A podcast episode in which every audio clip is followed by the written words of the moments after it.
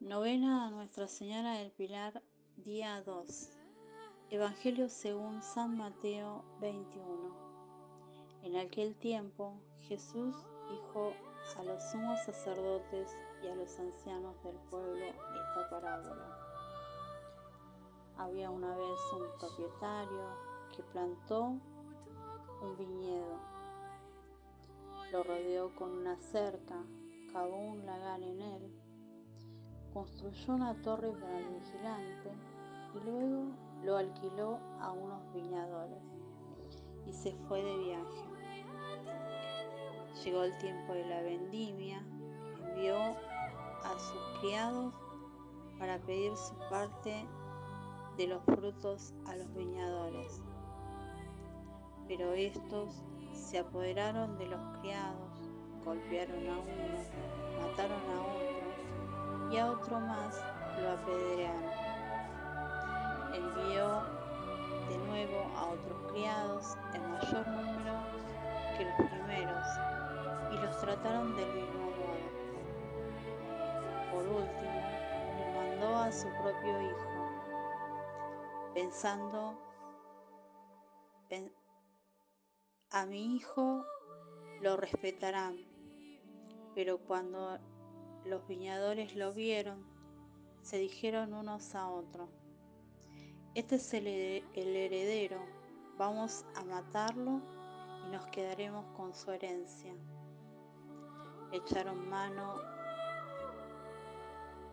lo sacaron del viñedo y lo mataron.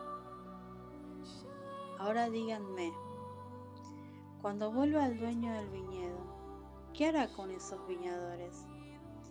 Ellos les respondieron, darán muerte terrible a esos desalmados y arrendarán el viñedo a otros viñadores que le entreguen los frutos a su tiempo. Entonces Jesús les dijo, ¿no han leído nunca en la escritura la piedra que desecharon los constructores es ahora la piedra angular. Esto es obra del Señor y es un prodigio admirable. Por esta razón les digo que les será quitado a ustedes el reino de Dios y se les dará a un pueblo que produzca sus frutos palabra de Dios. Reflexión del Papa Francisco en el Ángelus del 8 de octubre del 2017. Para hacer entender cómo Dios Padre responde a los desprecios opuestos a su amor y a su propuesta de alianza, el pasaje del Evangelio pone en boca del jefe de la viña una pregunta. Cuando venga, pues el dueño de la viña, ¿qué hará con aquellos labradores? Esta pregunta subraya que la desilusión de Dios por el comportamiento perverso de los hombres no es la última palabra Está aquí la gran novedad del cristianismo, un Dios que incluso desilusionado por nuestros errores y nuestros pecados, no pierde su palabra, no se detiene y sobre todo no se venga. Hermanos y hermanas, no se venga. Dios ama, no se venga. Nos espera para perdonarnos, para abrazarnos. Oración final para que la iglesia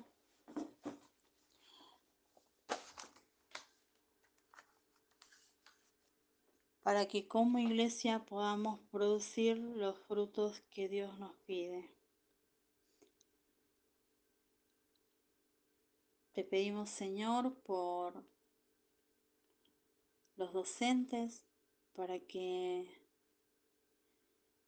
puedan seguir con su vocación enseñando a cada uno de nuestros hijos. Te pedimos, Señor, por los alumnos, para que sigan aprendiendo